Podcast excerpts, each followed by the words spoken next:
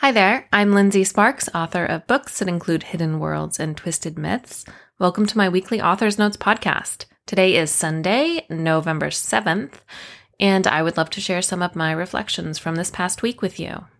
Okay, so the current freebies of mine are Echo in Time and Inkwitch still, so no changes there.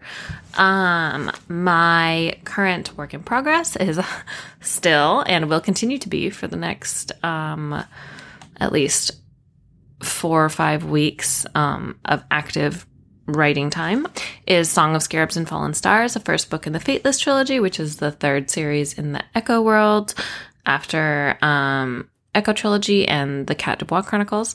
Uh, I am now on chapter 23 of the second draft, and I have passed the 50,000 um, word mark um, and just eked past by 500 words today, which is not as far as I wanted to be um, this week. Oh, my, just let me warn you, my dog is in my office with me and she has her jingly collar and she likes to lick. So I apologize if there are any jingles or licking sounds. Weird. Yeah, anyway, uh, I wanted to be a little bit further than I am, but I had a, a fairly research heavy week. Um, so I'll talk about that later. Okay, so what am I reading? I am reading Getting Real by Emma Chase. Haven't actually started it. Um, this is a contemporary romance, so not my usual reading genre, um, but it is for the No Shelf Control podcast that I do with Lindsey Pogue. And I'm excited to read it. The audiobook has um, tons of really great reviews. So, yeah, and it's not in my any of my. It's not like in any genre related to what I'm currently writing. So I feel like while I do have a really hard time reading or listening to audiobooks, um, that are outside of the fictional world that I'm writing in while I am writing. Um, I think that this won't be too distracting because it is has nothing to do with fantasy or time travel or Egypt or anything like that. It's a, I think it's a medical romance. Um, yeah, so I think that should be fun. Okay, so we are watching. Uh, we just finished the third season of Animal Kingdom, uh, which was I feel like the finale kind of confused us. So I'm curious to see what happens. We'll watch probably the first episode of season four tomorrow. So I'm curious to see. It was very ambiguous ending or purposely mysterious. I'm not sure. Uh, or maybe we just aren't weren't like paying attention well enough or just weren't feeling smart enough. Um, I don't know. anyway, we were confused and I'm excited to find out what exactly it meant. Um, I am also still watching, um, getting close to the end of the second season of Evil, which is just as um uh, oh god, what is the word? I like almost want to say ambiguous again. Um uh it is not committing to whether or not the supernatural element is real or not. So, yeah, uh still super fascinating and really enjoying that. Um yeah, okay. So my Oh, fun, fun, fun. My high this week uh, was that it was my birthday yesterday. And I went wine tasting with some of my girlfriends in the uh, Woodinville area, so the um, Western Washington kind of like concentration of wine uh, wineries and all that fun stuff. Um, I belong to a few few wineries up there, so um, we got to do like the complimentary member tastings. Um, and that was just like a such a treat. It was the first time I had been away from my boys. Um, I think since my second was born, like both of them for like a whole day being away from them, um, which sounds nuts. Um, so it's been over a year, but um, it would, or I guess it would sound nuts, um, if it like we it weren't still pandemic times. So I think that's perfectly normal these days. Um, and I like I really don't mind um being this the work from home mom. Um, and I love uh, having the kind of like honor and privilege of being being able to raise my my sons. Yeah, so but it still was uh, such a delightful treat to get out and feel like I was just like plain old me for a little while um, and not mom, even though I absolutely adore being mom yeah, so wine tasting was lovely. And I really look forward to doing it again. Hopefully, not um, after another year passes. um, my low this week uh, was That's my dog, jingling and jangling. Uh, my low this week was I had so like last week, week before this last one. Um, I know I talked about um, having some slow days uh, because I had to research um, some different like old kingdom towns and stuff like that. This this week, the at the beginning, I cool at the beginning of the week, I had, I think it was like Monday through part of Wednesday, all my work time was basically figuring out the layout of a few different really important settings for the first half of the book. So that was kind of a bummer. I really wanted to get at least like uh, 5,000 more words, um, more like finished words on the page. Um, but uh, I feel like, uh, well, I didn't exactly figure out a perfectly historically accurate um, layout for the setting or for this uh, palace, basically, um, kind of a floor plan and what it what it would look like. Um, I do have a general idea, um, enough to have Tarset moving around this space.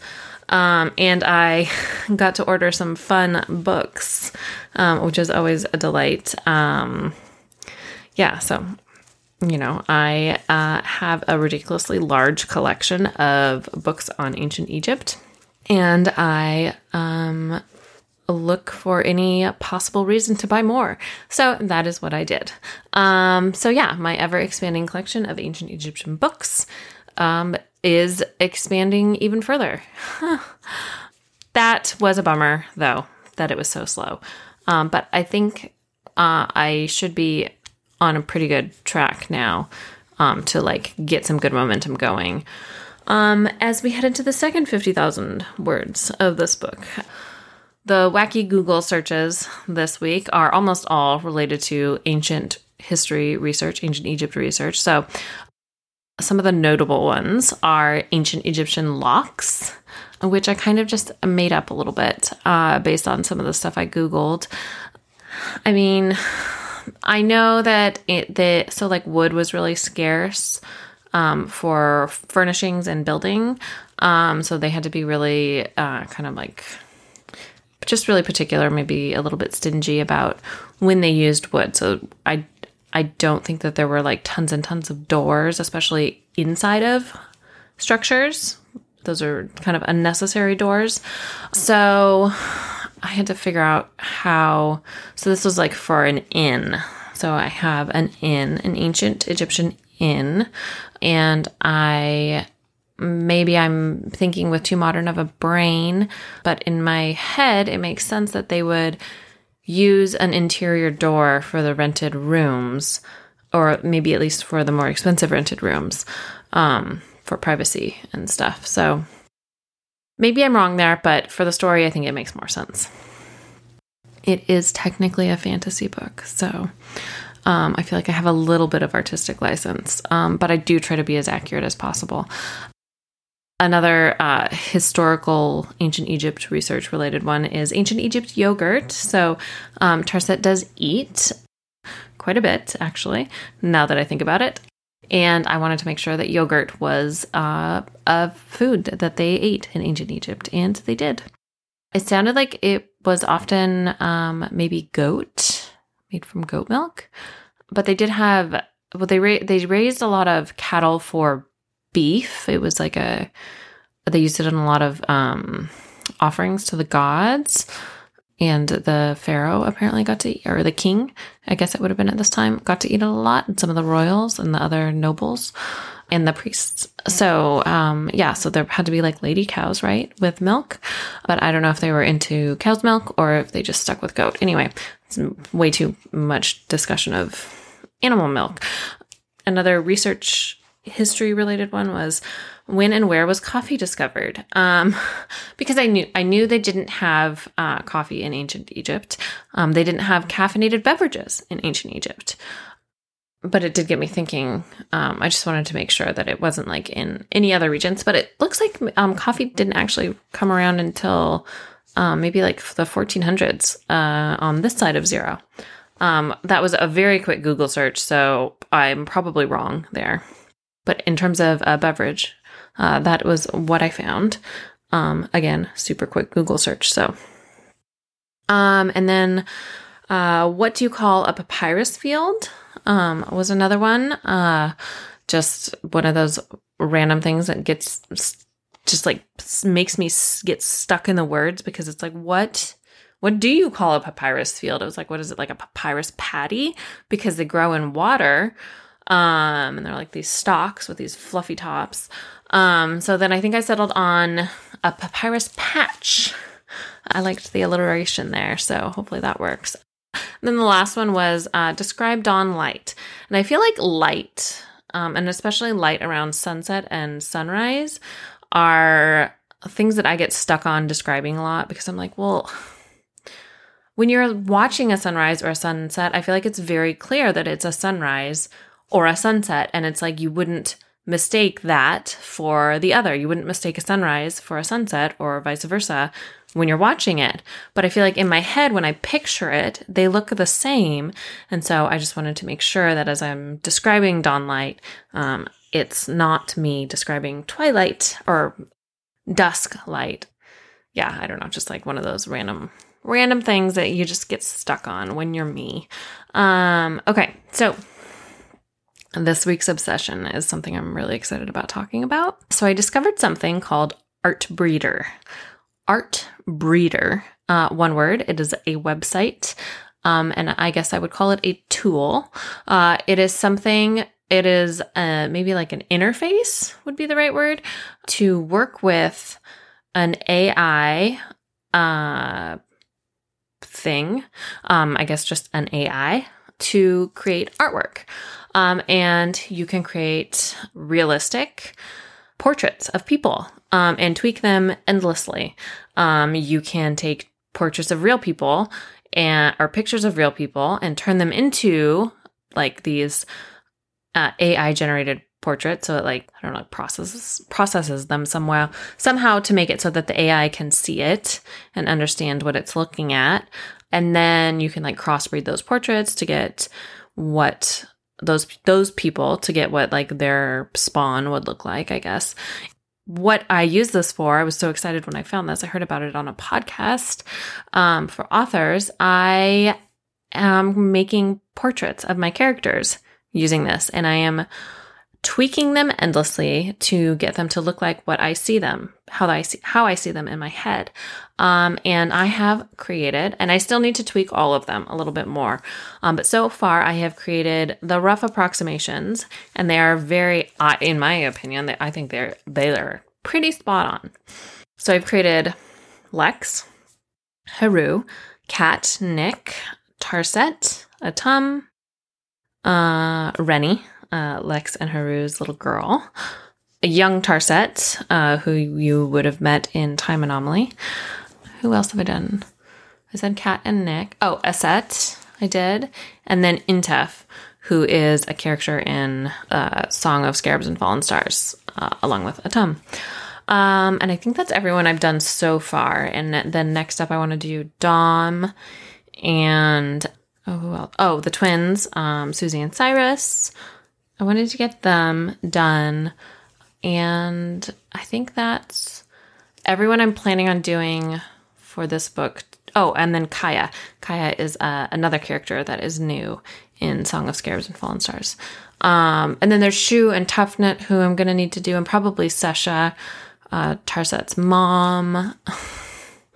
Uh, so yeah, there are some other characters, but I don't feel like I have a good enough um, mental image of those three that I just mentioned um, to create those ones yet, but I can definitely do Dom. Um, but I need to do a, a, little more tweaking on Nyx. That's one that I really want to work on a little bit more. And then I decided I wanted to change what's going on with Atum's eyes. I had them a little bit lighter, but I think I'm going to go more like Starry Sky Midnight kind of. I think I like the idea of him having like super dark eyes. I think that fits his character really well. So, yeah, that is my obsession. I can't stop playing with these portraits. It's so cool. So, yeah, if you ever get a chance, definitely check it out. It's really fun. It's, um, I would say, like, the learning curve is initially very steep, but then once you get going on it, like, after you've played with it for, I don't know, 30 minutes or an hour or maybe quicker. Maybe you're quicker to pick up stuff, this kind of thing than I am. Then it becomes really, uh, I don't know. It's it's easy to get the hang of once you kind of figure out how it works. Uh, yeah. Okay, so um, this coming week, I am looking forward to this kind of nuts goal that I have set for myself, which is a 20,000 word goal. Uh, so I want to reach 70,000 words in this manuscript. Um, so I guess that would be like a 19,500 word goal because I'm at 50,500 words. But yeah, so I think it's doable um, for next week just because the next, um, like, the next majority of the book, like the first half, there was like some heavy setting building, but this next part is a lot more um, about the character interactions um, and less like the setting platform has already been laid. Um, so I think that I am going to have to do like minimal pausing for research. Um, and then I can kind of do all my research that I need to do for the setting when I finish this draft. Uh, yeah, so I it's a very ambitious goal for me, um, but I think it's doable and I am looking forward to crushing it. Yeah, so I think that's it for me this week. Thank you so, so much for listening. I will be back next week to ramble some more. Until then, happy reading.